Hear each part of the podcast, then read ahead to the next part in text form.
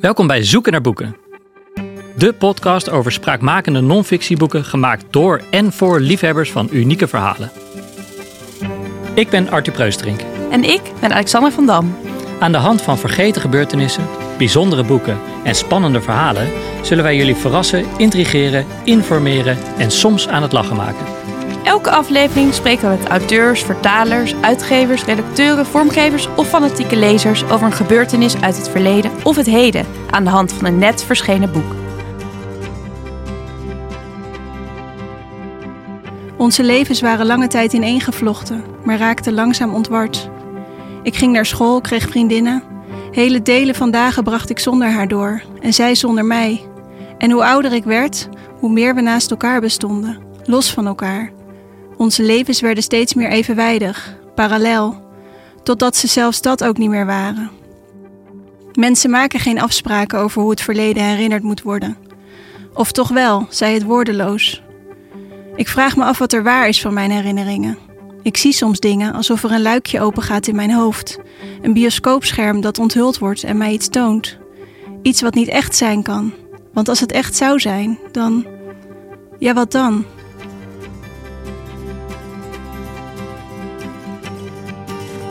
In deze laatste aflevering van het jaar bespreken we een fictiedebuut. Het leven noemen van Aisha Dutrieux. Ze is werkzaam als rechter en won daarnaast verschillende schrijfwedstrijden. Het boek gaat over een moeder en een dochter, Mira en Vera. Ze leiden een klein, schijnbaar symbiotisch leven, hebben vrijwel met niemand contact. Mira lijdt aan het Münchhausen-by-proxysyndroom. Met behulp van medicijnen maakt zij Vera opzettelijk ziek om aandacht te krijgen. Jaren later, wanneer Vera volwassen is, krijgt ze een burn-out. In gesprekken met haar therapeut probeert ze de puzzel van haar verleden te leggen.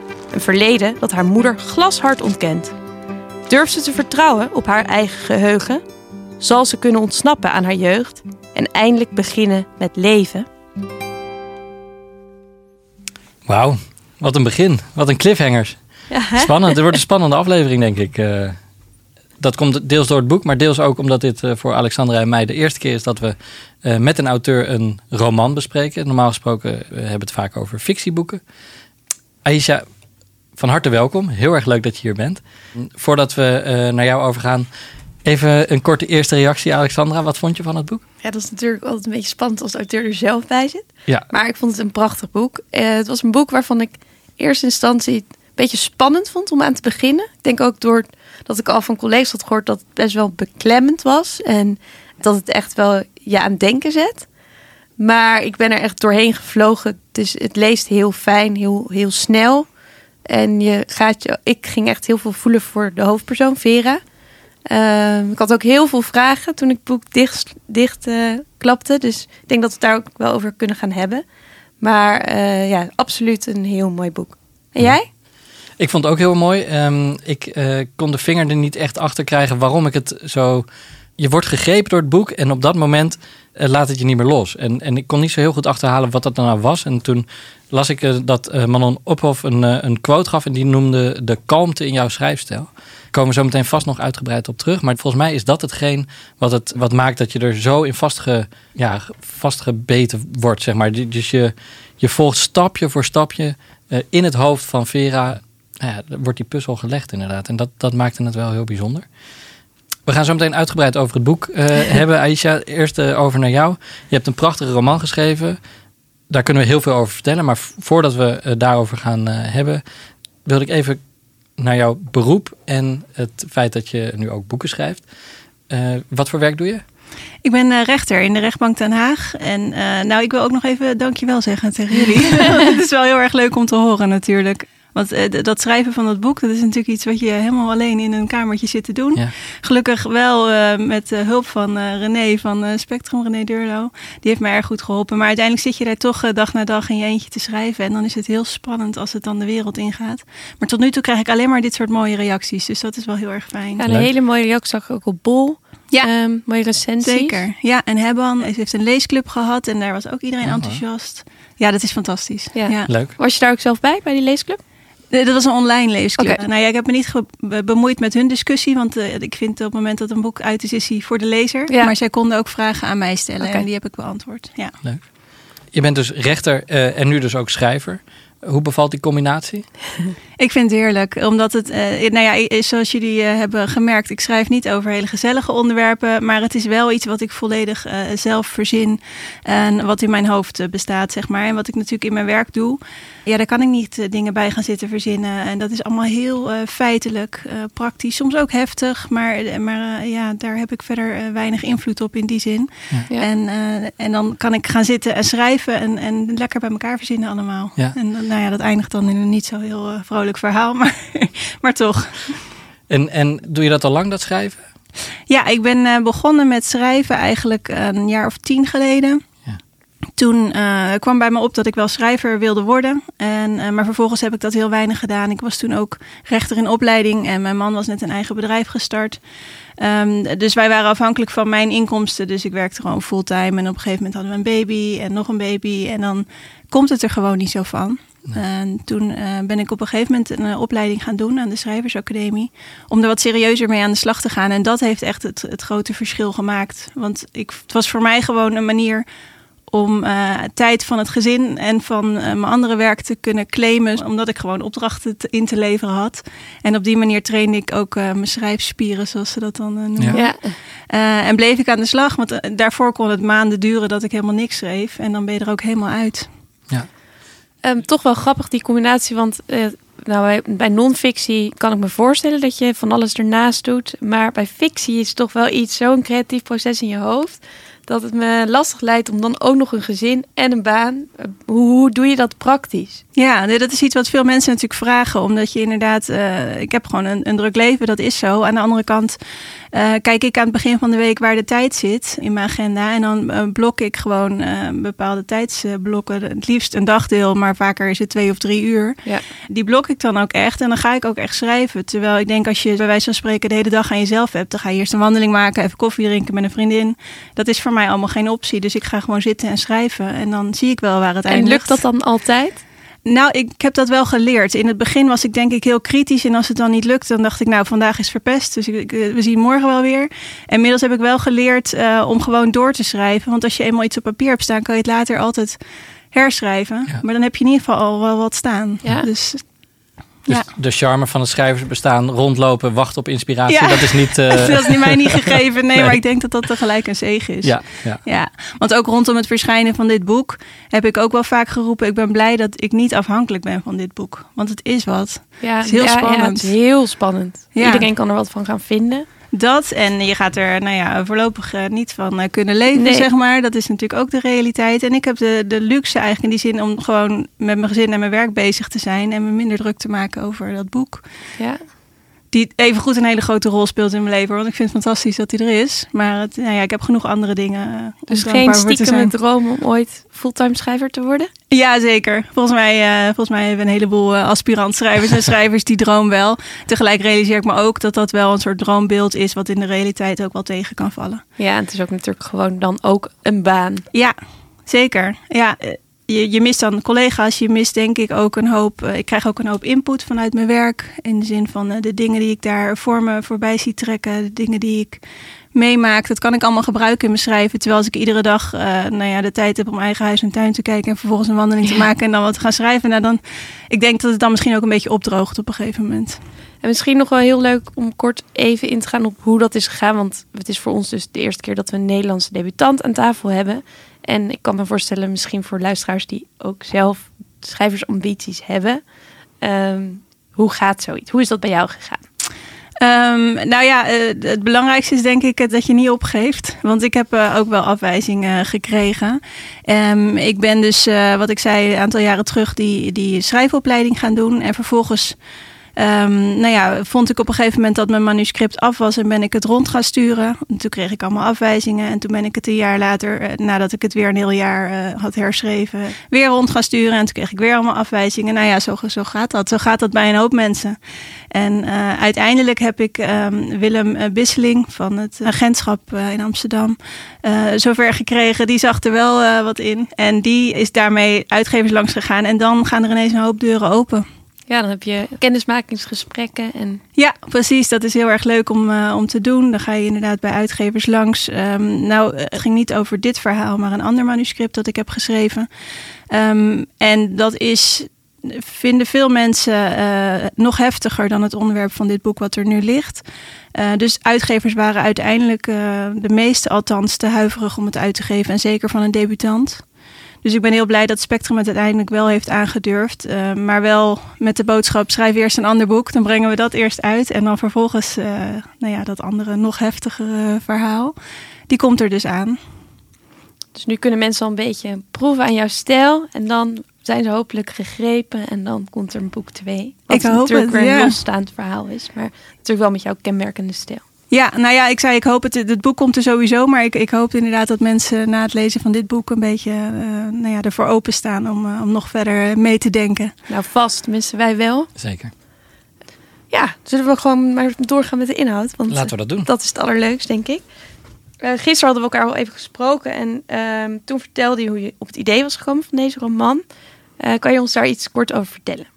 Ja, hoe het precies is gegaan, dat weet ik niet meer. Ik denk dat ik het ooit op televisie iets over gezien heb of ik heb er iets over gelezen. Maar in ieder geval is het bij mij echt blijven haken als in, hoe, hoe kan dit? Je had gelezen over het syndroom, bedoel je? Of? Ja, ja, ja. Of, of, of gezien, dat, dat weet ik niet meer precies. Maar de, gewoon het concept dat een moeder haar kind schaadt, opzettelijk schaadt, alleen om aandacht voor zichzelf te krijgen. Dat vond ik zo'n bijzonder gegeven. Ik kon er gewoon me, eigenlijk met mijn gedachten niet bij dat zoiets kon bestaan. En toen heb ik voor die schrijfopleiding die ik heb gedaan bij de Schrijversacademie ooit een heel kort verhaal hierover geschreven.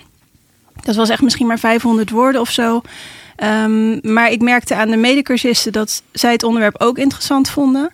En ik merkte zelf, uh, naar aanleiding daarvan, dat er nog veel meer in zat voor mij om uit te diepen. Om ook voor mezelf om uit te zoeken en uh, om daarover te schrijven. Dus dat ben ik toen gaan doen. Het, het komt dus niet voort uit je, uit je werk? Dat je dit in de rechtszaal bent tegengekomen of, of dit soort onderwerpen? En, uh... nee, nee, ik heb natuurlijk in, gedurende mijn opleiding uh, het nodige meegekregen over... Want ik doe zelf geen strafrecht, maar over strafrechtelijke kwesties, familierechtelijke kwesties ook. Um, waarin dingen wel natuurlijk spelen als mishandeling uh, en misbruik.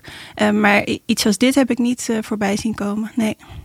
Nee. Wat ik daar wel natuurlijk uithaal is, is voorbeelden van uh, hoe kinderen loyaal blijven aan hun ouders, ongeacht wat er gebeurt. Ja, en dat is natuurlijk een heel belangrijk thema in deze roman. Ja. Dat je ziet dat de hoofdpersoon ondanks alles toch wel van haar moeder blijft houden. Of ja. in elk geval haar niet kwijt wil. Een beetje tegen de klippen op uh, probeert te blijven houden ja. van haar moeder ja. inderdaad. Um, ja, dat is iets wat er steeds uit, uh, uit uh, in terugkwam. En dat is voor mijn gevoel bijna nog belangrijker in dit verhaal dan uh, dat Münchhausen. Want dat had ja, want... je in principe ook kunnen vervangen door mishandeling of misbruik of iets dergelijks. Ja, ik vond het wel een uh, belangrijk element in het verhaal. Um, misschien voor de luisteraar, die, ik wist zelf niet van dit syndroom af. Kan je heel kort even iets vertellen over wat is het Münchhausen-by-proxysyndroom? Ja, je hebt het Münchhausen-syndroom en dat is wanneer iemand zichzelf kwaad doet. En dat is dan meestal met het doel om aandacht te krijgen. En dan kan je het hebben over um, jezelf mutileren, maar bijvoorbeeld ook medicijnen nemen. Er zijn mensen die uh, leidingwater in hun aderen inspuiten. Van alles om lichamelijke reacties op te roepen. En allemaal ja. dus in een roep om aandacht. Ja, doorgaans wel. En uh, je hebt dan dus de Münchhausen bij proxy variant. En dat is wanneer iemand dat doet bij, en dan is het doorgaans een kind. Het kan ook zijn bij een huisdier. En dan, nou ja, het doel is dan meestal toch ook gewoon die aandacht uh, krijgen. En dan, daar bestaan ook allerlei varianten van. Ik heb ervoor gekozen in dit boek om het te houden bij uh, medicijnen toedienen aan een kind. Die duidelijk niet voor haar bedoeld zijn. Um, maar er, er gebeuren ook hele andere uh, heftige dingen. Nou ja, je kan bijna zo gek niet bedenken of het, of het is wel eens uh, gebeurd. Ja, mijn, uh, mijn vriendin die werkt in de G G Z en ik uh, uh, legde haar gisteravond dit voor, dat dit syndroom zo'n grote rol speelde in het, uh, in het boek. Toen vroeg ik haar ook van, goh, uh, maak je dit nou vaak mee? Toen was haar antwoord eigenlijk uh, dat het bijna nooit, uh, uh, dat ze het niet zo vaak tegenkwamen, maar ook omdat het heel moeilijk te traceren is. En dat is de puzzel die Vera ook legt in het boek natuurlijk. Wat ik er ook heel interessant aan vond, wat zij zei, is dat het, het is ook nogal wat om die diagnose te stellen. Uh, je moet er wel heel zeker van zijn. Ja, omdat je dus anders ouders fout beschuldigt, bedoel je? Ja. Ja. ja. Zeker. En het lastige is dat je deze diagnose eigenlijk um, bijna alleen maar kunt stellen door al het andere uit te sluiten. Dus ja. dat betekent, uh, nou, artsen die maken natuurlijk ook wel eens mee dat zij denken, nou ja, ik kan het echt niet vinden, ik weet het niet. En dat het een hele zeldzame aandoening ja. blijkt te zijn uiteindelijk. Ja. En het is natuurlijk ook zo, in, zeker in de kindergeneeskunde, dat artsen die doen niet graag lichamelijk onderzoek bij kinderen. Dus ze gaan in eerste instantie uit van wat de ouders vertellen over mm. de symptomen. En je hebt in eerste instantie ook geen reden om daaraan te twijfelen dat nee. dat klopt. Nee. nee, uh, dat is natuurlijk toch wel heel zeldzaam. Ja, zeker. Ja, dus het vertrekpunt is al heel lastig. Uh, en vervolgens, nou ja, de, misschien dat je na een aantal jaren erachter komt van of, of iets gaat vermoeden. Maar dan nog blijft het moeilijk.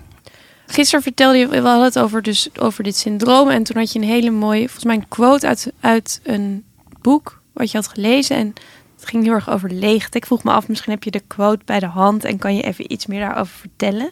Ja, ja, ik ben, uh, omdat ik zelf hier eerst meer over wilde weten, ben ik een boek erover gaan lezen. Nou, een heleboel boeken, maar met name een heel uh, goed handboek is Opzettelijk Ziek. En daar uh, las ik in, uh, ik zal het inderdaad even voorlezen. De motivatie is doorgaans gelegen in een diepe emotionele leegte en een behoefte aan koesterende zorg. Het doel is in principe niet om anderen te schaden. En die diepe emotionele leegte en behoefte aan koesterende zorg, dat greep mij heel erg. Dat heb ik ook heel erg aan het begin van het schrijven al genoteerd in een aantekeningenboekje. Dat is voor mij heel erg het startpunt van al het gedrag van Mira geweest vervolgens. Ja, want dat is misschien, uh, Arthur had het over, over de stijl, maar uh, daar komt het denk ik ook in terug. Maar ook zeker in de inhoud, die leegte is echt heel erg voelbaar. Van een moeder die, ja, echt denk ik wel psychisch ziek is en echt probeert die leegte die ze zelf misschien voelt op te vullen. Ja, ja, je ziet het ook wel uh, terugkomen. Althans, dat, dat is mijn bedoeling geweest. In dat ze, die moeder uh, voortdurend bezig is zichzelf te verhouden tot anderen. Ze zegt een aantal keer, ik ben haar moeder, ik ben haar kind of ik ben haar dochter. Uh, alsof gewoon het feit dat zij zichzelf dus niet voldoende is. Dat ze er bestaansrecht ontleent aan, ja. Ik ben haar moeder, dus ik ben. Dat is ook inderdaad die leegte. Dat je niet meer een op zichzelf staand persoon bent, maar moeder van. Ja, het geeft je bestaansrecht, uh, soort van. En dat is, dat is iets. Uh, ik geloof niet dat bij haar uh, je kunt zeggen, zij heeft een moeilijke jeugd gehad uh, en dus is ze zo geworden. Um, ja, want daar kom je in het boek gaandeweg een beetje achter over hoe Mira's eigen jeugd was. Ja, precies. Ja, en dat, en, en, en dat is lastig geweest. En zij heeft niet alle aandacht en liefde gekregen die je een kind gunt. Maar ik heb daar niet de oorzaak willen liggen, leggen van uh, het ontstaan van het syndroom. Omdat, uh, nou ja, dat is ook niet hoe zo'n syndroom ontstaat. Het is gewoon echt een psychische stoornis. Um, maar ze weten ook niet precies hoe het wel ontstaat. En er wordt aangenomen dat het een combinatie is van aanleg. Um, dus erfelijke aanleg en ook uh, nou ja, dingen die in de jeugd en in de opvoeding gebeuren. Dus die combinatie is wel degelijk. Ja, dat kunnen triggers zijn uh, dat iets tot uiting komt wat er eigenlijk al in zat. Ja. Ja. Nou, het boek, eigenlijk volg je steeds de ene hoofdstuk Vera en de andere hoofdstuk Mira. En uh, wat mij daarbij opviel is dus de hoofdstukken van Vera zijn heel persoonlijk. We zitten dan in de ik-persoon. Dus het is echt wat Vera denkt, wat Vera voelt, wat zij doormaakt, de struggles die zij dus op, op latere leeftijd uh, voelt. En ook weer hoe ze teruggaat dan in haar eigen jeugd. Of probeert herinneringen terug te halen. En de andere hoofdstukken, dus de hoofdstukken van Mira de moeder, uh, zijn vanuit de derde persoon geschreven. Uh, is dat een bewuste keus geweest? Ja, dat is zeker een bewuste keus. Ik denk um, dat uiteindelijk, zoals ik net zei, uh, Mira die, die lijdt aan een stoornis. Je kan proberen uh, begrip voor haar op te brengen, maar je kan uiteindelijk niet begrijpen waarom zij de dingen doet die zij doet. En ik heb haar daarom ook iets meer op afstand willen plaatsen. Merendeel van haar hoofdstukken speelt ook in het verleden, dus dat geeft iets van een kader van wat er uh, gebeurd is. Het speelt ongeveer begin jaren negentig, toch? Ja. Ja, precies. Ja. negentien vierennegentig begint het volgens mij. Um, en de hoofdstukken van Vera, dat, die zijn voor mijn gevoel wat universeler. Van, uh, en ik wilde dus ook dat de lezer zich meer in Vera kon verplaatsen. Van hoe ontworstel je aan zo'n jeugd? Hoe maak je je los van een ouder die niet goed voor je is? Um, nou ja, dat soort uh, thema's. En, en ik denk dat dat veel beter invoelbaar is wanneer je met een ik-persoon te maken hebt. Zeker. En, en misschien ook dus dat je dat weer kan leggen op andere problemen als lezer. Dat je misschien eigenlijk wel andere dingen hebt meegemaakt en misschien ook daarbij iets voelt. Ik denk dat ieder zo zijn eigen verhaal heeft. Dat niemand ongeschonden zijn nee. kindertijd doorkomt. En, nee. en dus uh, dat iedereen wel dingen zal herkennen in de hoofdstukken van Vera. Ja. Uh, naast Mira is er nog, en naast Vera is er nog een andere uh, belangrijke vrouwelijke... Uh, nou, het is geen hoofdpersoon, maar wel een belangrijk persoon. Uh, dat is de oma van Vera, of dus de moeder van Mira. Uh, haar verhaal komt wel na- aan bod, maar iets minder groot. Toch is wel zeker voor, denk ik, hoe Mira is geworden en misschien ook voor Vera een belangrijk persoon. Kan je over haar nog iets vertellen? Hoe ben je tot haar personage gekomen? Ja, hoe ik tot haar ben gekomen, dat weet ik niet precies. Ze, de manier hoe zij in het leven staat en hoe ze zich gedraagt ten opzichte van haar dochter. Eigenlijk heel uh, afstandelijk en heel erg de concurrentie zoekend. Met haar dochter ten opzichte van de liefde van haar man, zeg maar, de vader van Mira. Uh, dat, dat vloeide voor mijn gevoel heel logisch voort uit, uh, uit de rest van het verhaal. Ja, ik denk dat zij er ook voor heeft gezorgd. Omdat wat ik zei, zij zoekt de concurrentie met Mira voor de, de liefde van haar man. En dat is voor mijn gevoel ook een beetje de oorsprong van de reden waarom Mira, zodra ze merkt dat ze zwanger is, haar eigen man de deur uitstuurt. Um, want zij wil de onvoorwaardelijke liefde van haar kind straks hebben. Die kan die leegte opvullen voor haar gevoel. Um, en toch voelt het altijd een beetje als invullen. Want ik, ik weet dat ik het boek zelf geschreven heb. Maar toch weet ik ook niet helemaal precies waarom zij de dingen doet die ze doet. Misschien een beetje raar om te zeggen, maar nee, dat voor is, mijn gevoel dat is ook is voor dat, de lezer natuurlijk. Ja, en, uh, iedereen ja. zal daar wat anders ja. in leggen misschien. Ja. ja, en dat is denk ik ook wel fijn. Dat het niet zo letterlijk is uitgewerkt. Dus dat je daar als lezer ook een beetje vrijheid hebt om je eigen versie in te leggen. Maar het is wel ja. interessant, want wat je zegt klopt wel, Alexandra. Ze, ze, uh, je merkt als je het aan het lezen bent dat zij een hele belangrijke rol ja. uh, speelt en heeft gespeeld. En ja. ook wel voor Vera ja. had ik het gevoel, ondanks dat, dat de oma er af en aan in het verhaal is. Want ja. uh, de moeder heeft ook dus Vera bij de oma geprobeerd weg te houden. Um, maar ik had zelf wel het gevoel dat het ook iemand was waar ze ja, een beetje steun bij vond. Ondanks dat die oma waarschijnlijk niet wist wat er aan de hand was. Nee, nou ja, dat is de enige andere constante factor geweest eigenlijk in haar leven. En daarmee is ze inderdaad belangrijk. En je ziet, uh, als je inderdaad kijkt naar het aantal woorden dat haar, aan haar besteed is, is het maar weinig. Maar toch is ja. zij belangrijk in ja. het verhaal. Nee, dat ben ik met jullie eens. En ja. um, dan, ja, eigenlijk zien we dus in het verhaal drie generaties vrouwen. Is dat een thema wat jou interesseert? Uh...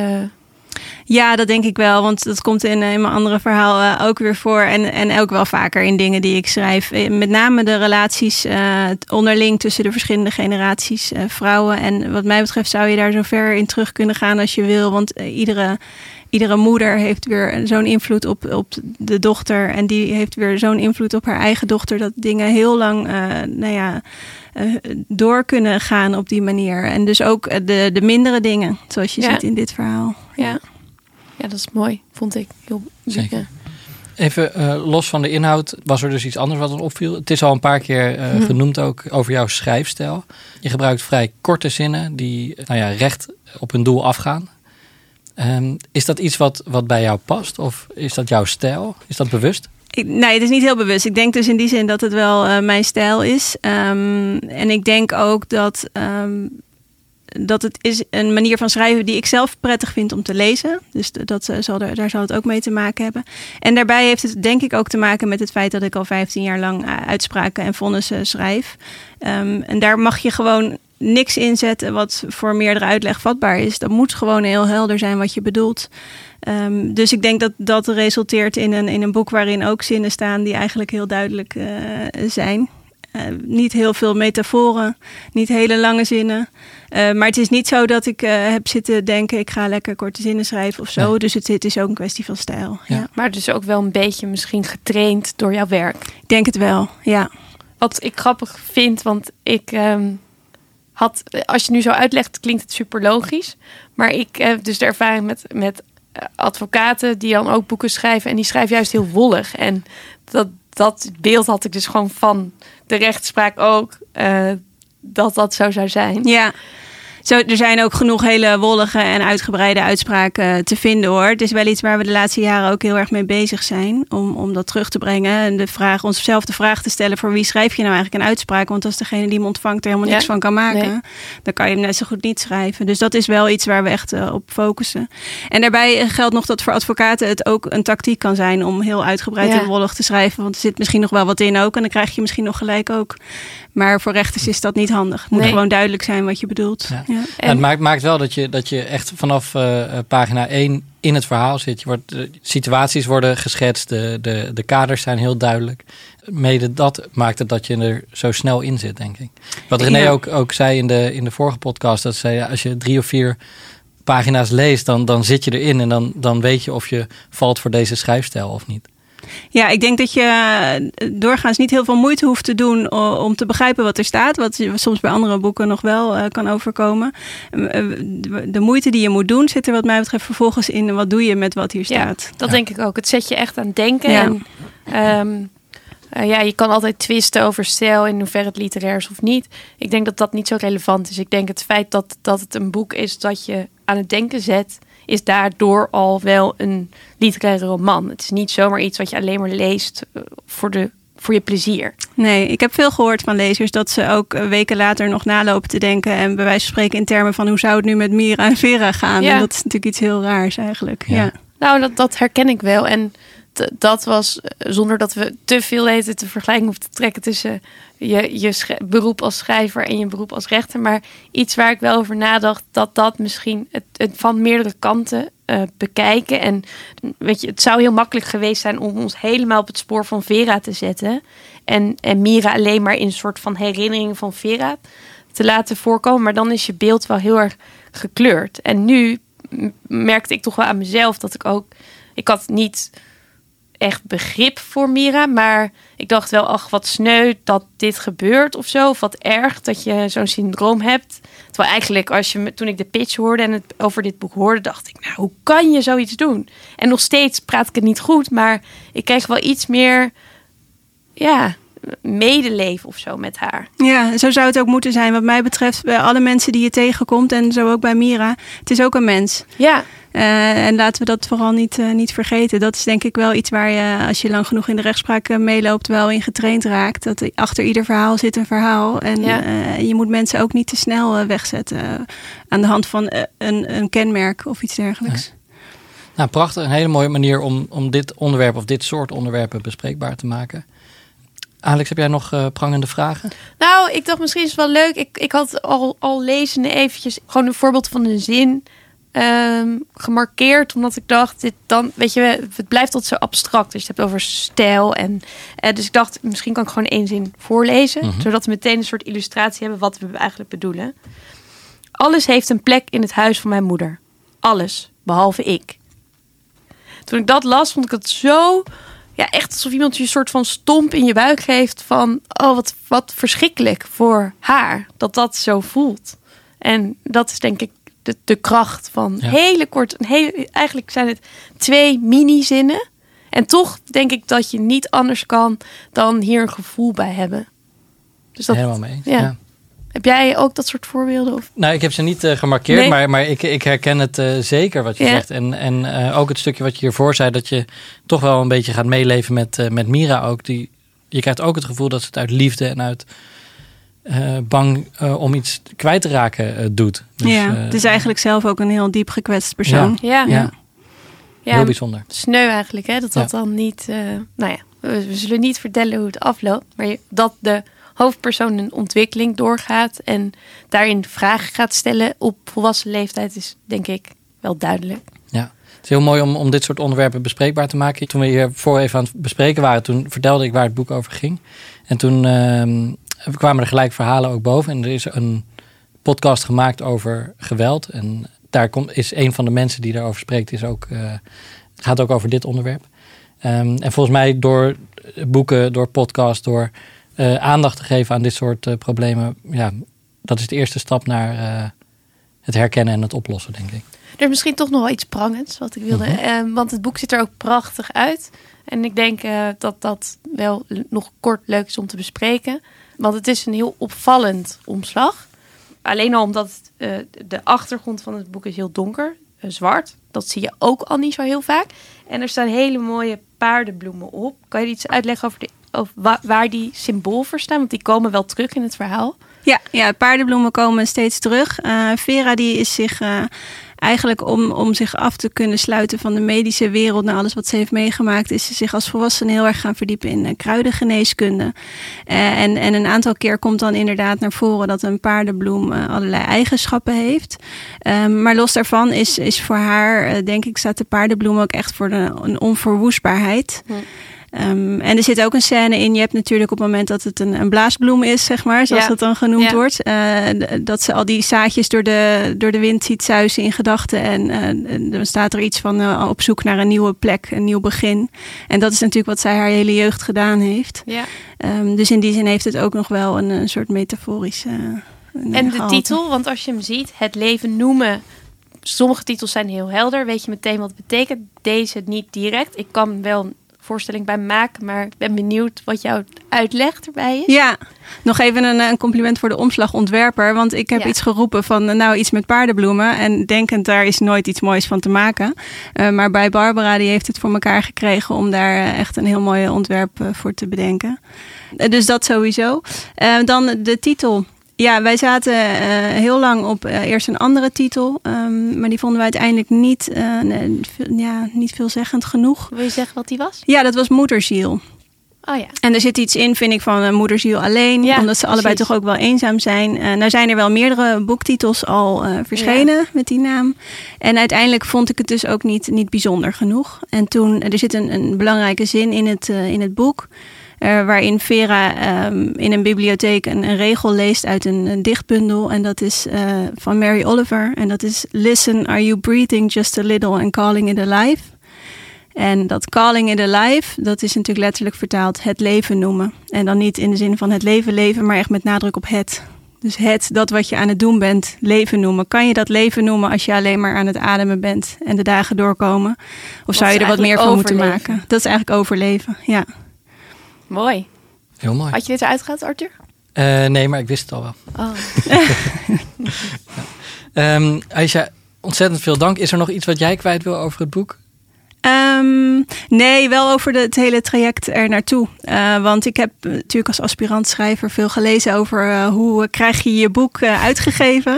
Uh, en daar wordt er ook heel veel gezegd over dat je uiteindelijk niet zoveel te vertellen hebt over de titel en het omslag. En in, in welke mate het in de boekwinkels ligt, et cetera. Nou ja, wat dat betreft kan ik Spectrum als uitgeverij echt uh, aanraden. uh, want ik ben bij alles meegenomen in het proces. Ik heb heel veel omslagen voor boeken gezien uh, om uit te kiezen. En uiteindelijk heb ik de titel dus ook voor een groot deel zelf mogen kiezen. Dus dat is niet allemaal per se waar wat daarover uh, geschreven wordt. Nou, ja. dat is leuk en lief om te horen. En het is geen grote complimentenshow, maar ik denk wel wat goed is om te noemen, is dat het ook echt wel bijzonder is dat een Nederlands debuut, zeker een literair debuut, uh, wordt uitgekozen. Dat gebeurt niet zo heel veel. Het is gewoon een hele moeilijke markt. En wij zijn net met fictie gestart. Um, dus dat was ook voor ons heel erg leuk om daar aan te werken. Ja.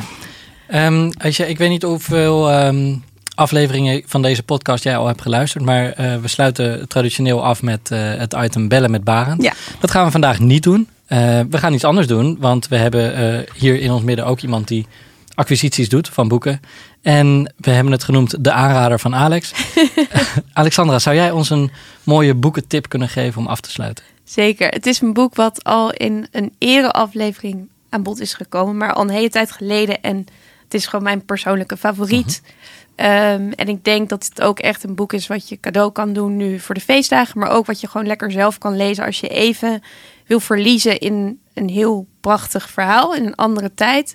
Het is uh, van een Franse schrijfster, Victoria Mas. Het is ook een debuut. Dus dat is een leuk uh, bruggetje. Uh-huh. Um, het heet Het Bal der Gekken. Uh-huh. En het heeft een ja, nogal opvallend, uh, ik vind het zelf heel mooi, omslag. Knalgroen. Het is een behangetje. En het uh, verhaal speelt zich af in, in Parijs van de Belle Époque. Um, en we volgen eigenlijk vier vrouwen, ook weer vrouwen. En um, wat zij allemaal gemeen hebben is dat zij wonen of werken in een ziekenhuis. Namelijk Hôpital de la Salpêtrière. En dat was dus een gekkenhuis. En het curieuze is dat er alleen maar vrouwen werden opgenomen. Dit is allemaal waar gebeurd. Je kan alles googlen. Um, er was een hele bekende arts die de vrouwen daar behandelde onder hypnose. En gaande het verhaal kan je jezelf de vraag stellen of deze vrouwen wel gek waren. Of dat de maatschappij hen misschien tot gek bestempeld heeft. Dat hun vader of hun man uh, hen misschien te ingewikkeld vond. En dit een makkelijke manier vond om maar van hen af te zijn.